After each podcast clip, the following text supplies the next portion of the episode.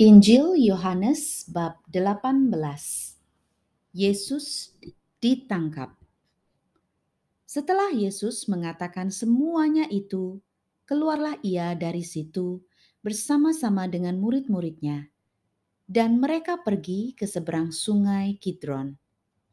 Di situ ada suatu taman dan ia masuk ke taman itu bersama-sama dengan murid-muridnya. Yudas yang mengkhianati Yesus tahu juga tempat itu, karena Yesus sering berkumpul di situ dengan murid-muridnya. Maka datanglah Yudas juga ke situ dengan sepasukan prajurit dan penjaga-penjaga bait Allah yang disuruh oleh imam-imam kepala dan orang-orang Farisi lengkap dengan lentera, suluh, dan senjata. Maka Yesus yang tahu semua yang akan menimpa dirinya, maju ke depan dan berkata kepada mereka, "Siapakah yang kamu cari?"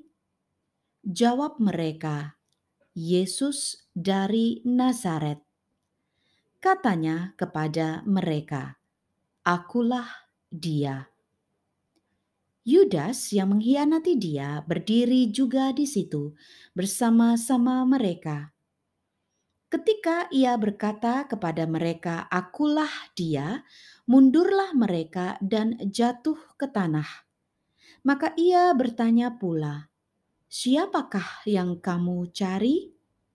Kata mereka, "Yesus dari Nazaret." Jawab Yesus, telah kukatakan kepadamu, akulah dia. Jika aku yang kamu cari, biarkanlah mereka ini pergi. Demikianlah hendaknya supaya genaplah firman yang telah dikatakannya. Dari mereka yang engkau serahkan kepadaku tidak seorang pun yang kubiarkan binasa. Lalu Simon Petrus yang membawa pedang menghunus pedang itu, menetakkannya kepada hamba imam besar dan memutuskan telinga kanannya. Nama hamba itu Malkus. Kata Yesus kepada Petrus, "Sarungkan pedangmu itu. Bukankah aku harus minum cawan yang diberikan Bapa kepadaku?" Yesus di hadapan Hanas.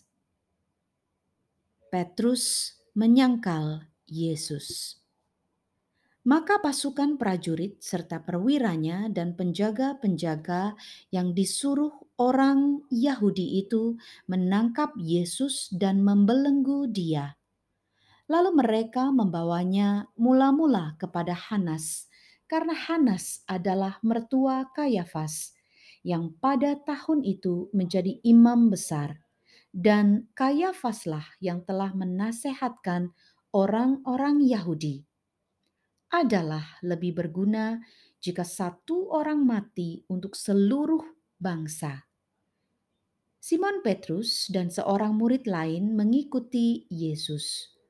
Murid itu mengenal imam besar dan ia masuk bersama-sama dengan Yesus ke halaman istana imam besar.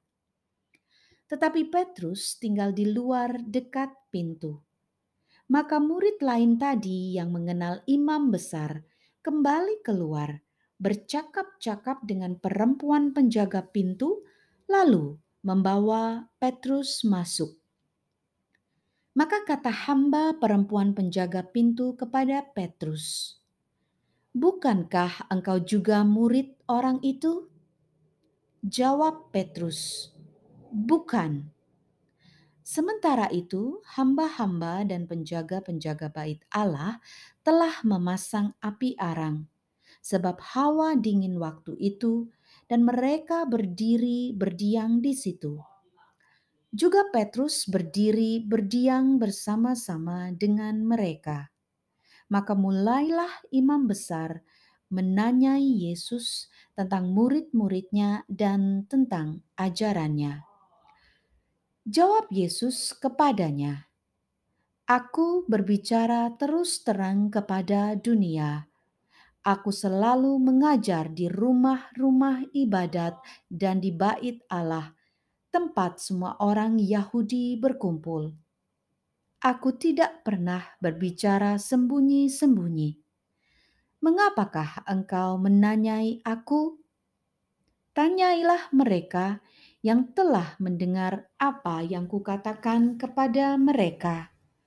Sungguh, mereka tahu apa yang telah kukatakan. Ketika ia mengatakan hal itu, seorang penjaga yang berdiri di situ menampar mukanya sambil berkata, "Begitukah jawabmu kepada imam besar?" Jawab Yesus kepadanya, "Jikalau kataku itu salah, tunjukkanlah salahnya. Tetapi jikalau kataku itu benar, mengapakah engkau menampar aku? Maka Hanas mengirim dia terbelenggu kepada Kayafas, imam besar itu. Simon Petrus masih berdiri berdiam. Kata orang-orang di situ kepadanya, "Bukankah engkau juga seorang muridnya?" Ia menyangkalnya, katanya, "Bukan."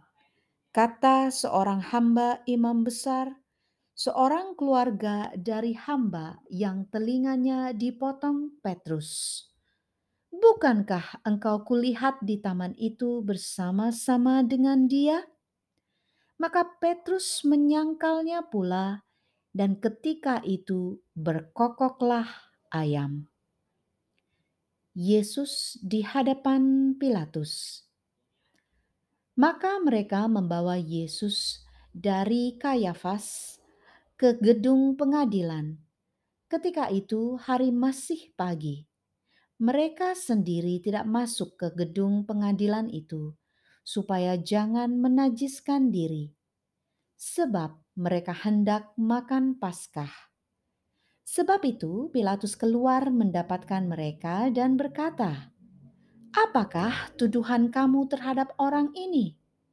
Jawab mereka kepadanya, "Jikalau ia bukan seorang penjahat, kami tidak menyerahkannya kepadamu."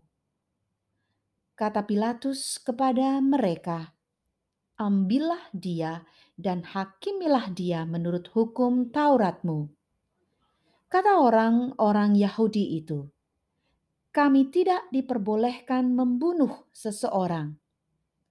Demikian hendaknya supaya genaplah firman Yesus yang dikatakannya untuk menyatakan bagaimana caranya ia akan mati.